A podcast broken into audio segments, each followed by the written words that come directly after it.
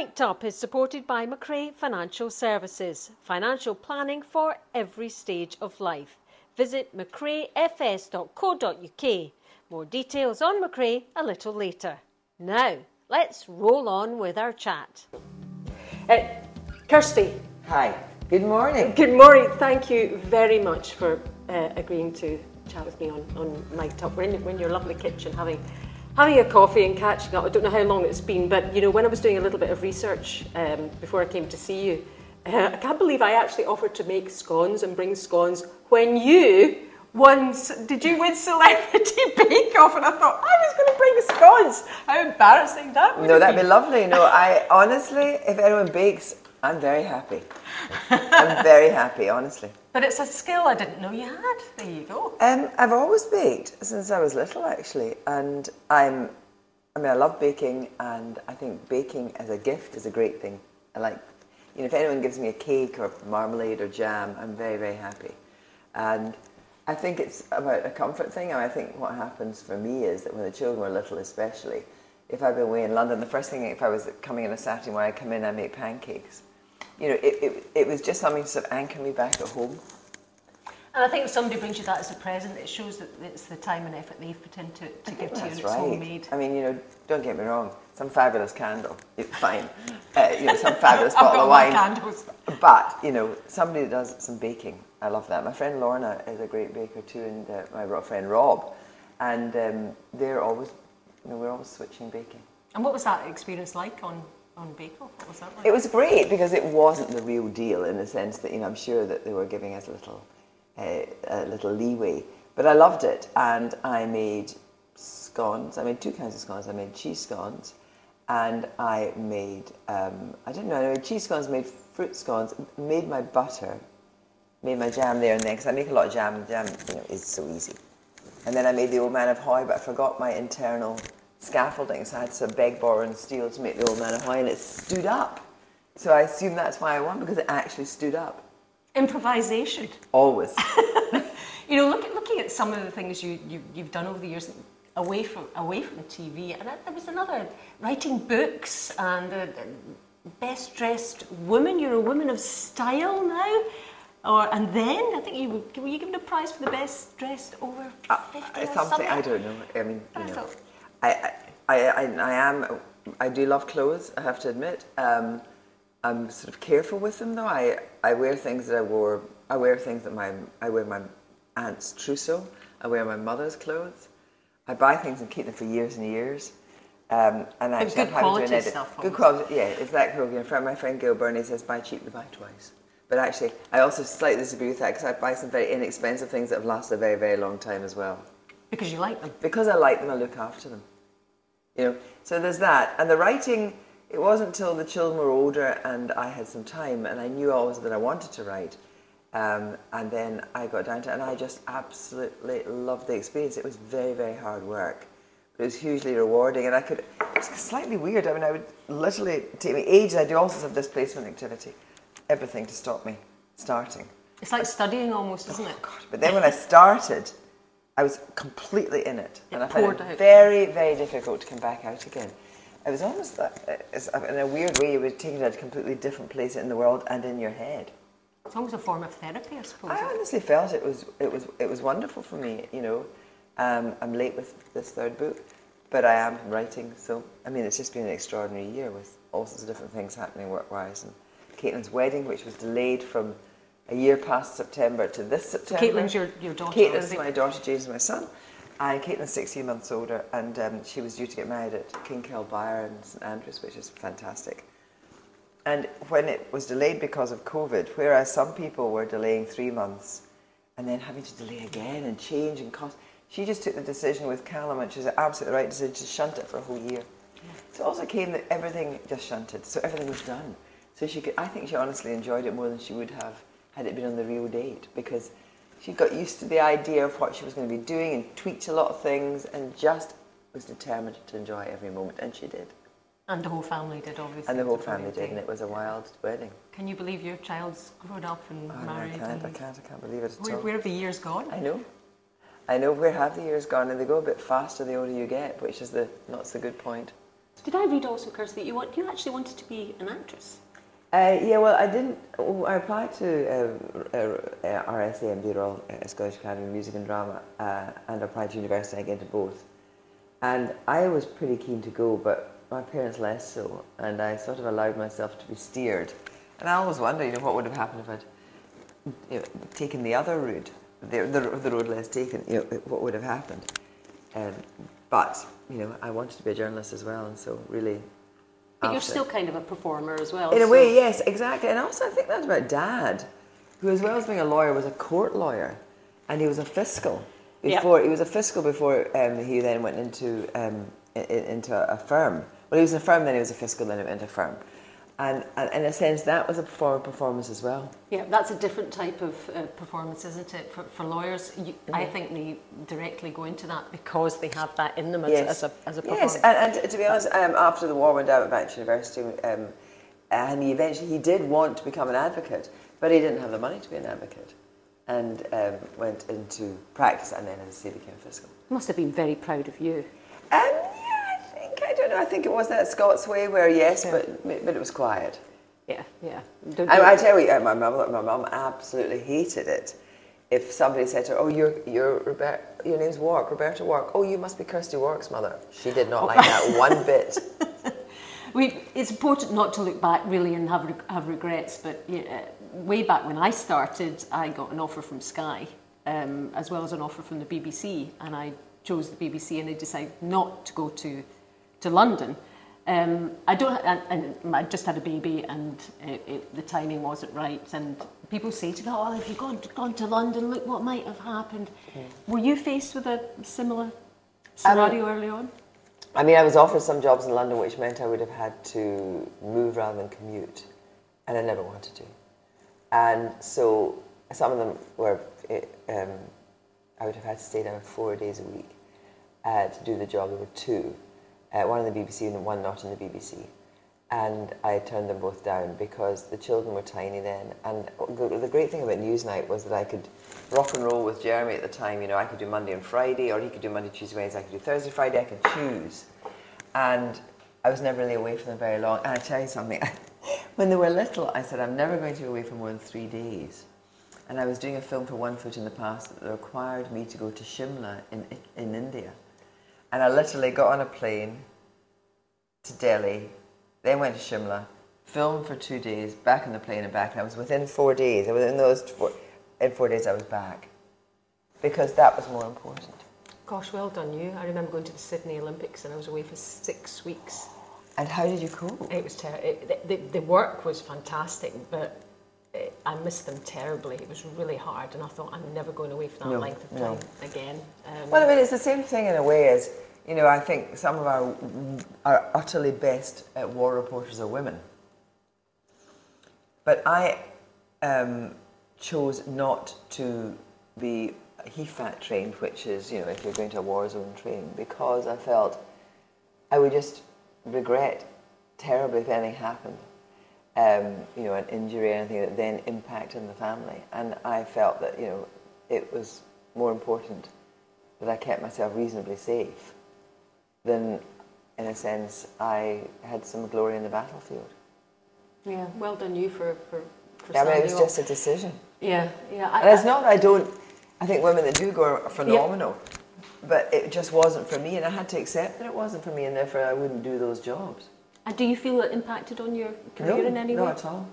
See, I felt it would impact on my career at the time, and I wouldn't be well. You know, she's got a family, and she we, we can't send her next time. But, but you had a different, I mean, the, the kind of, you were travelling internationally because a lot of sport is international, and that yeah. was the, th- the issue that you faced. Yeah, yeah, that, that's true, uh, and it, it, it was hard, and I do I do feel I had to do it to, to get on, and, and something had to give, and Mm-hmm. Yeah. unfortunately it was the family Yeah. that had to give at the time. But yeah, I mean, uh, fortunately, we don't seem to have suffered Well, too much as a result. That's right. You know, I'd say to the kids, like, for goodness sake, we're not going to know about this again. really? When you look back at all those years, though, is there anything for you, uh, work-wise, that really stands out that you think, "Gosh, I'm so glad I was part of that. I'm so glad I, I was involved in that, or I reported on that." Oh, I, th- I think I think that setting up the Scottish Parliament would certainly be something.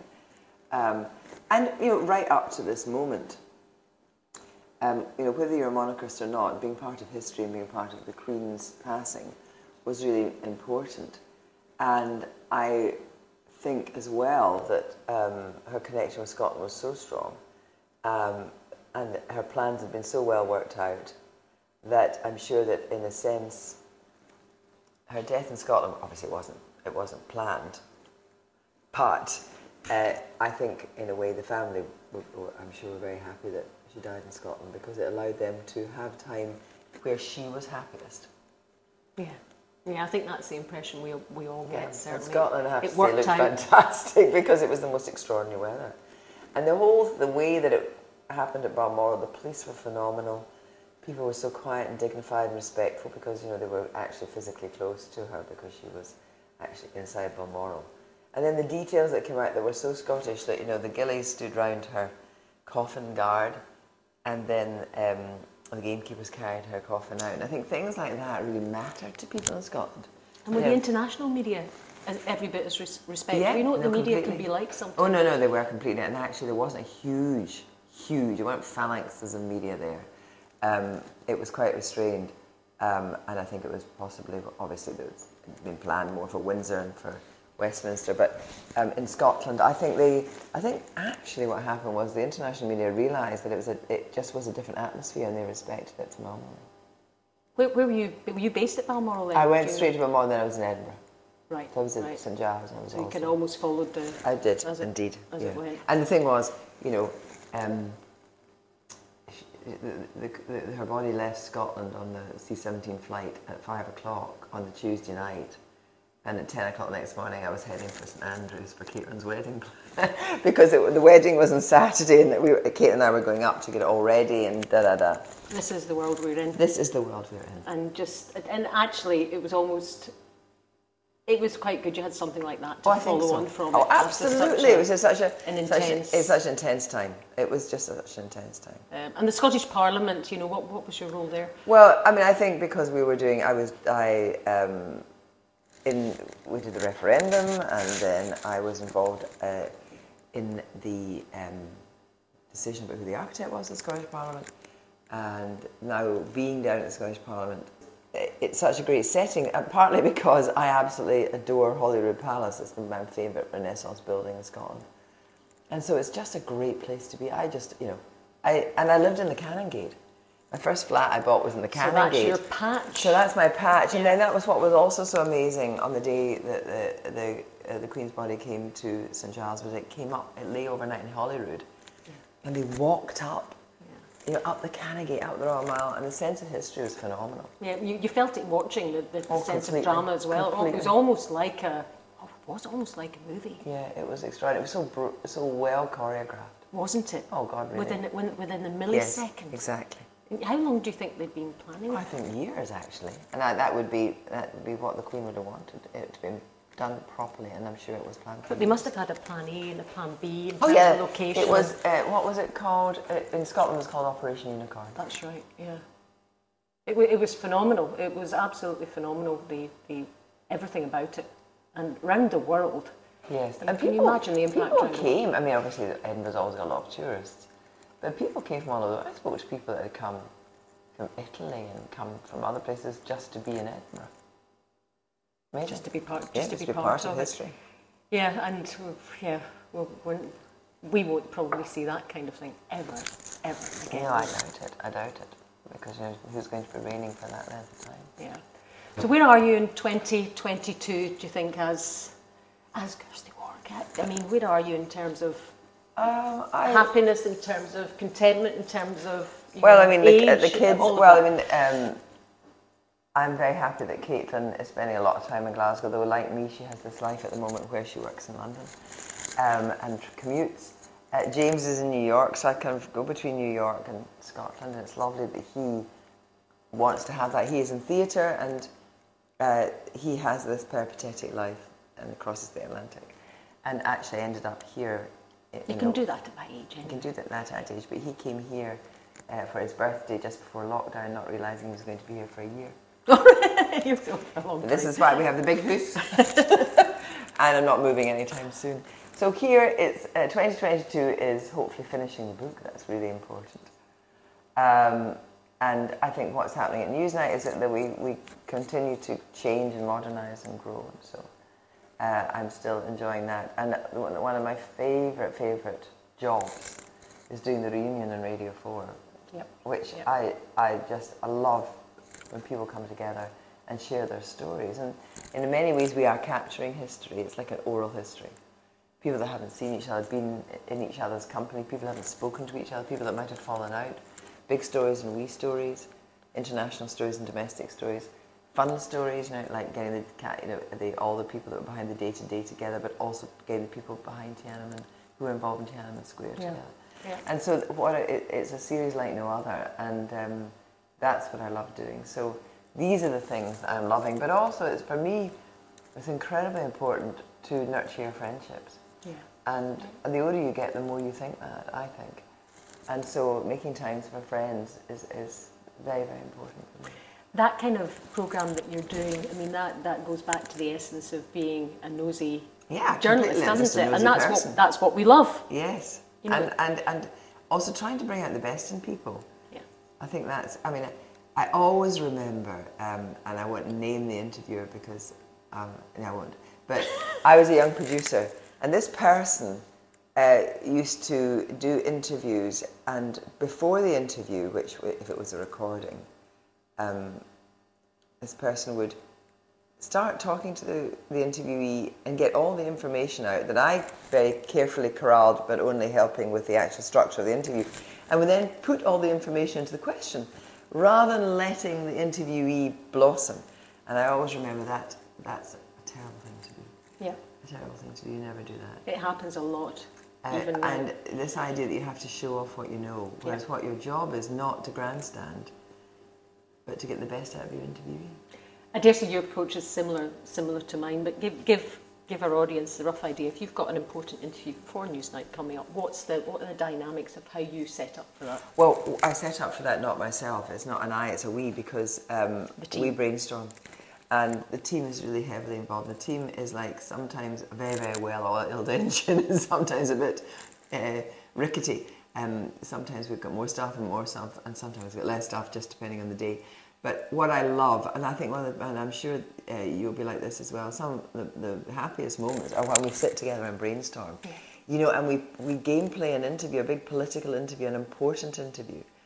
And that is a great skill. I know producers that have that skill, and and it's wonderful to watch them work. And how to uh, how to react to if the interview isn't going the, the way you think Well, it's going completely. to go. Well, completely. I mean, you have to know. wing it then. But um, th- there was a time when there were um, years ago when I remember that there was somebody who used to have a kind of one to ten in front of them, and no matter what the interviewee said, just went through one to ten, and it was painful, Yeah. absolutely painful. You have to be able to turn a sixpence, depending on the way the interview goes. What's your most memorable interview? Do you think? Oh, I mean, I think I've been so lucky that I've had so many, you know, interviewing people like Philip Roth, actually, upstate New York, Toni Morrison. Um, sometimes with Brown and Blair, certainly with uh, Mrs. Thatcher. Um, but I think the interviews that are very memorable are ones that have been very moving for me, which was, which were two. Uh, one was the mother of one of the Columbine killers. It was the only interview she'd done, and you know, it you cannot imagine um, what her life has been like, uh, and she cannot imagine what the lives of the families whose son she took their their child uh, was. But also the other one was these two extraordinary women who um, were kept in a house in Cleveland, Ohio, by a man called Castro in a basement Oh yes, I for 10 years, this. and they wrote a story called Hope. Yeah. Um, and they got out eventually after all those years of being locked in by just catching a moment where he just put his guard down. And then, of course, it was discovered that there was a child in there and everything. And the resilience of these women, the resilience of these women was utterly extraordinary. And so for me, that was one of the most humbling interviews I've ever done. Gosh, yeah, it's obviously stuck with you. Oh, completely. Um, Completely. um, what about what about nightmare interviews? Oh, I mean, nightmare interviews, or if you know, if people are very monosyllabic and they don't respond, or they're arrogant. And I, I don't actually think I've had many kind of patronising interviews, particularly Jeffrey Archer. But as I always say that was a badge of honour for me because you know, who cares what Jeffrey Archer thinks? Um, but no, I don't think I've had nightmare interviews. Um, interviews, technically, where things go down, happen all the time. But you've just got to plough on. Yeah, okay. And you know what? Down, keep going. And the thing is, you always, you must always strive to do your best and never rest on any laurels. And but I always say, if I make a mistake on air, nobody dies. If a brain surgeon makes a mistake, the pressure's on them so hard. You know, it, it's a different. And is that how you handle, any criticism? I, I, I, not how I handle criticism. I'm always alert to criticism. That's how I handle pressure. Pressure, right? Completely okay. how I handle pressure, and I also handle pressure by probably being overly prepared. Because actually, I think that that is incredibly arrogant to go into an interview unprepared. Yeah, yeah. You know, you're there on behalf of the audience. You're really asking the kind of questions that the viewers would like to hear answered.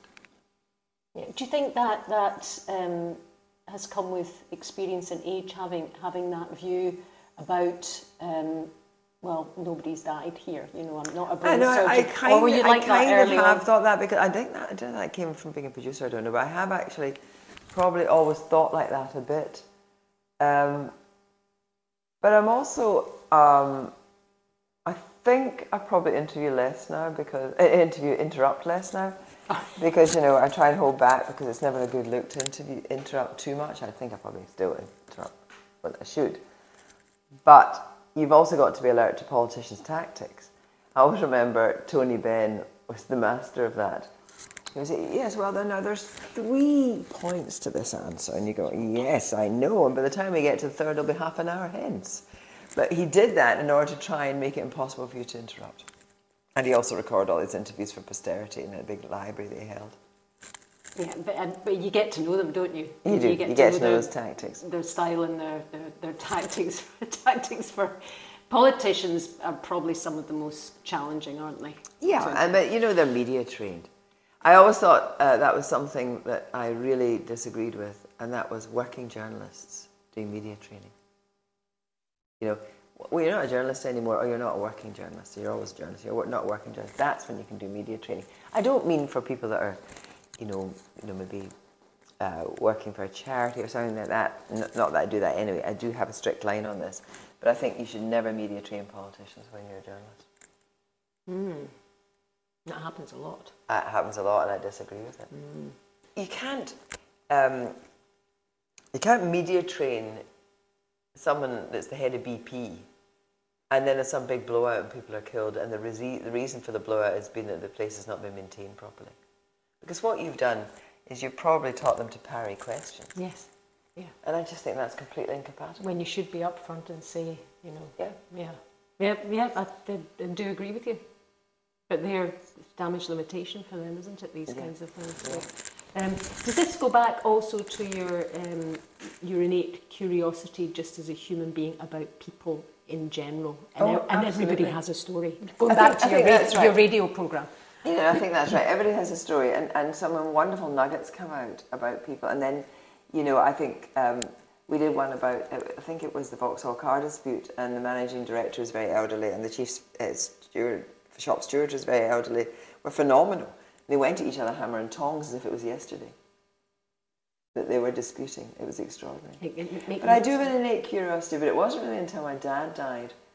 Uh, and, I, you, you, and you talk about grief and it, what I realised was when Dad died, I was like, I was in Kilmarnock walking down the street, and I thought, why does nobody know my father's just died? Yeah, I felt that. Too. And and and what you do then after that is, I walk down the street, or I'm at an event, or you know I'm at the ballet, or whatever, and I think you know people in here, there's nobody in here, or very few people who grief has not touched, and it informs who they are, and probably hopefully makes them a better person.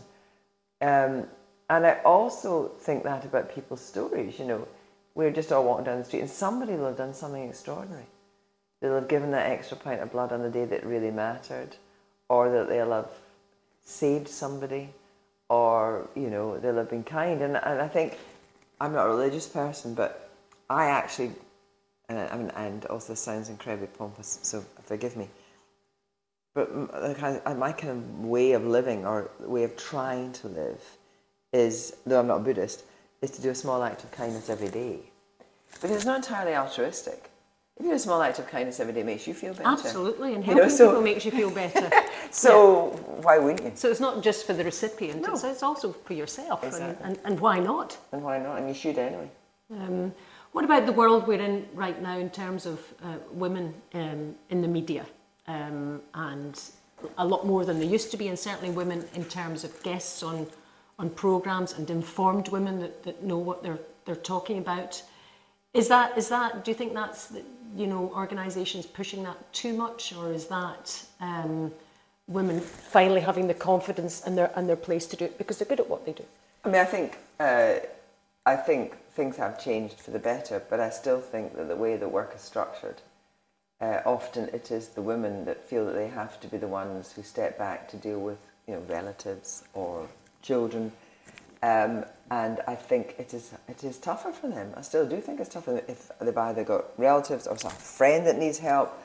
Um, but I still I was writing an introduction for Jane Root the other day. Who was the first female controller at the BBC. I thought, why am I even putting this introduction? I mean, it was shocking. It came so late. We shouldn't be saying, well, you know, isn't that fantastic? She did that. I didn't even know there was a woman controller. Oh yeah, but there was. Yeah, yeah. She was way back in the nineties, and um, there have been female controllers. Yeah, Charlotte Moore, all sorts of people. But um, the point being that it came, it has come too late. But I also think that we are about to do do another shift. I mean, I did a TED talk, which was actually, it wasn't a political talk. I actually do believe that, and especially the way things are going just now, because we have, you know, uh, different forms of work. We have different um, uh, strains on work, and uh, strains on ourselves, strains on the NHS. That actually the norm should be a four-day week. The fifth day should be for whatever you want. Uh, it should be for either helping looking after family. It should be for learning a language. It should be for keeping yourself fit because the NHS is under such strain, or it should just be for relaxing. You know, doing whatever you want to do. But actually, we should be training more people to work in different jobs. Look, I mean, I I was absolutely horrified when I was having my fourth booster and flu jag. I was talking to the woman that was doing it. and She was a doctor. And You she- do the same as me. That's exactly what I would but, but she was like 30 and Yeah. she'd given up. I thought, we did all that training. Yeah, You know, we train all this. And she said, and there's two or three of my friends who are doing the circuit on the boosters. And they're also giving up because the stresses and strains are too hard. And I think, we have to mend the health service so these wonderful young people are not giving up. So let's train more people, make it less, less stressful. You know, train more people, be a more highly skilled society. But actually give ourselves a bit of a break by saying the norm is going to be a 32 hour week. Why doesn't? Why can't we do that? Well, they do it in other countries. They They're trialing in other countries. The, the, the norm in Germany is less. We need to think of our own well-being, and we can give more when we are when our when we think of our own well-being. We can give more. And remember, the, the work from home thing was very much frowned upon, you know, two or three years ago, and now it's it's become semi-normal, and Yeah. people actually quite like it, and it works, and the productivity is still It good. does work, and the productivity is It's almost good. like I have to be don't forced into Yeah, I don't like do it. it. I don't actually think it's very healthy for a lot of young people because I think they don't meet and Yeah. make the connections and friends and have that kind of office atmosphere and that kind of uh, kind of intellectual foment in the same way. So I think it's more it's trickier for young people who actually join join a company and actually physically don't see any of their colleagues for a long time. A But I couple of my son's friends are in that Oh, scenario. They've th- never actually met their colleagues. I don't like that, but I think that when you get to a situation where you know what your work is about and you can also pick and choose, then I think that's perhaps healthier. It's a tough old world for, It is a tough old world now, for young people. It? They've just, honestly, what was it a friend of mine said? You know, we drank the bar dry and left the tab.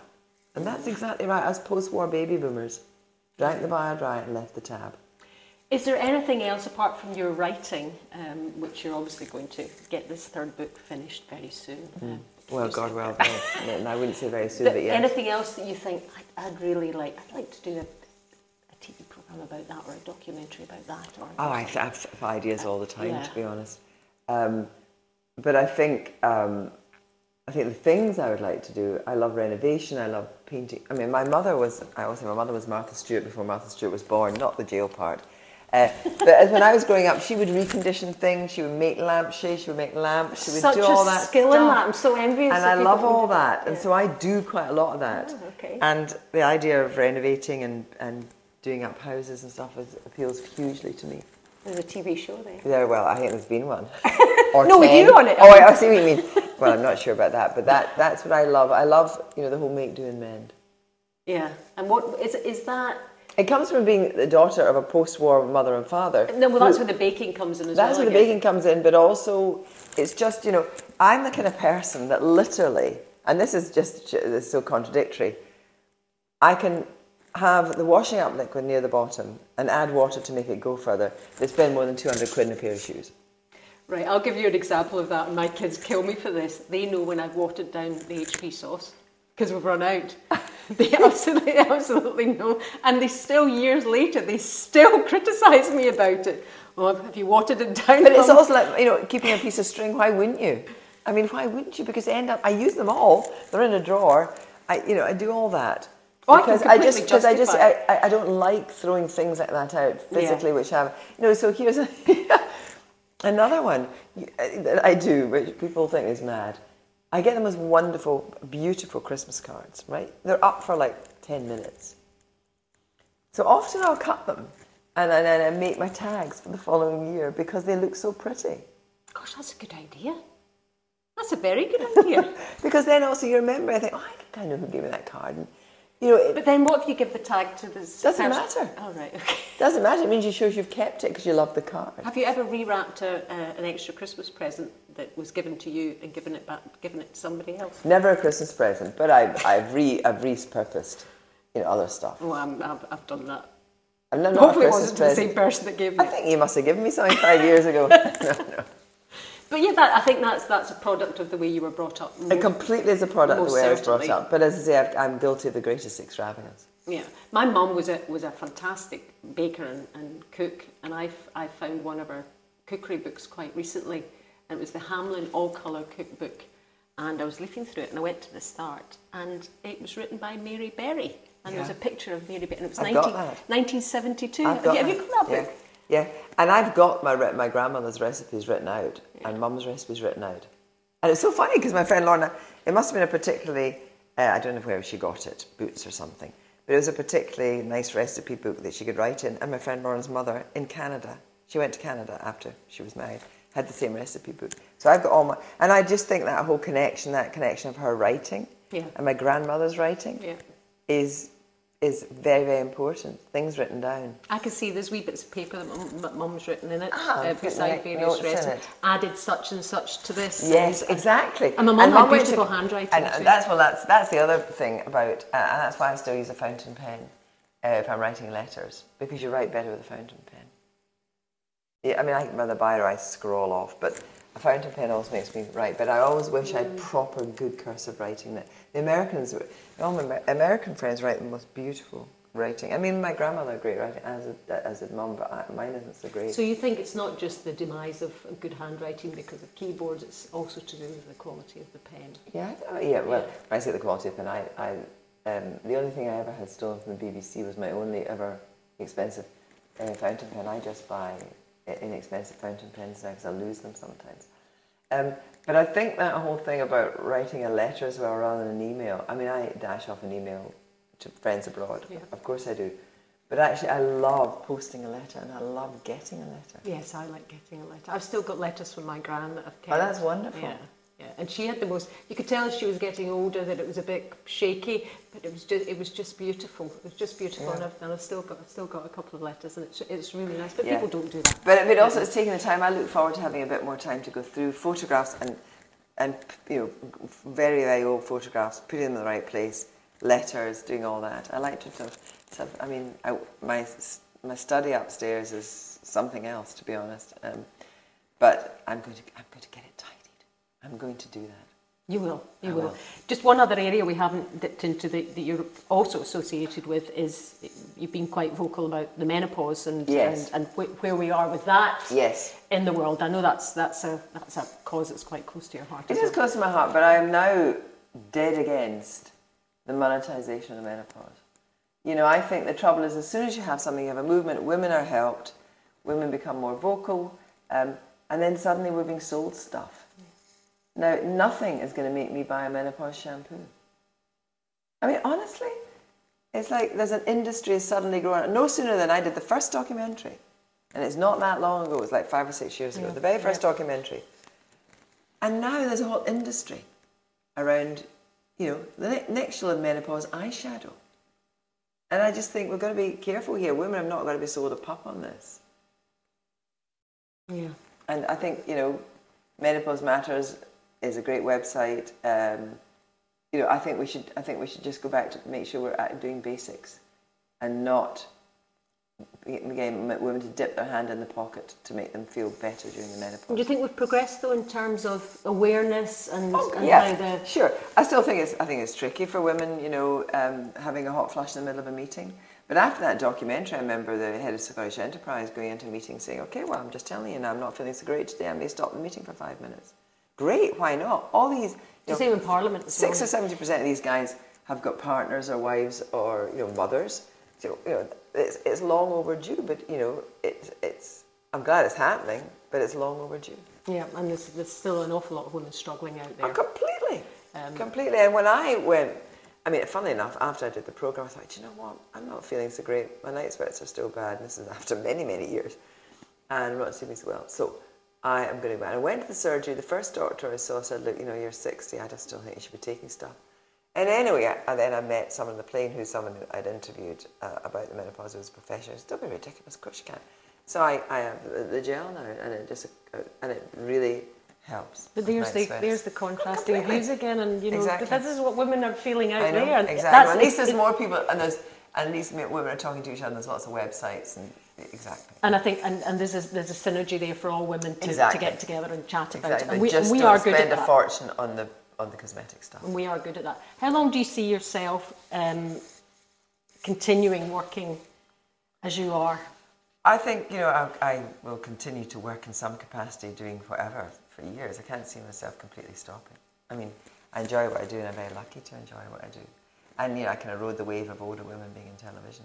Well, that's that. Yeah, yeah, know, absolutely. you know, and so- and why do you think that is?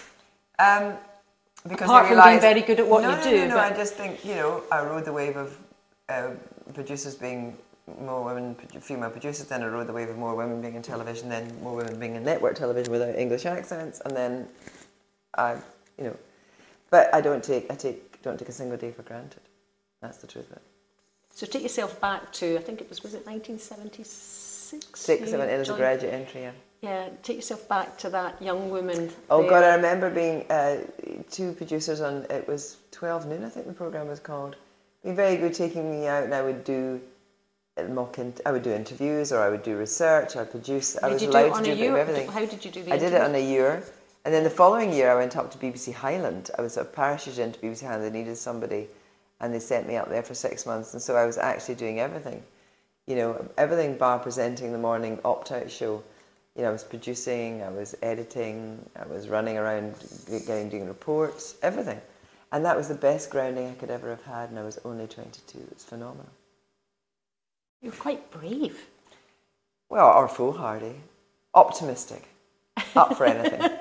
What would you tell that younger person, that 22 year old? I'll tell that younger person, uh, thank God you went for it, and you know, and and tried. Yeah. Did you think then where you've been now? I mean, was, No. was there a plan at 22? No, no, there was no plan. The, the plan was to be. I, I, I've travelled on to be a good producer. I mean, radio was what I was, you know, went into and loving. Then I went to the World at One and attachment to London. Then there was the chance to come up back up to Scotland and learn how to be a television director. So I did that, but never thought I'd be in front of the camera. That wasn't the plan. And here you are. Yeah, yes.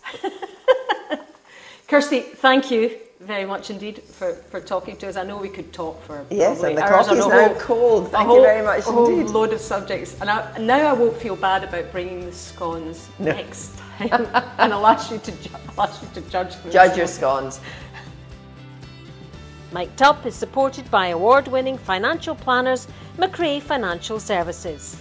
They offer top quality financial advice in a friendly and straightforward manner at every stage of life. With a focus on great customer service, Whether you're thinking about funding your retirement or buying your first home, why not get in touch today? Visit macraefs.co.uk to find out more. Meanwhile, keep an eye and an ear out for the next episode of Mic'd Up with me, Alison Walker. Thanks for listening.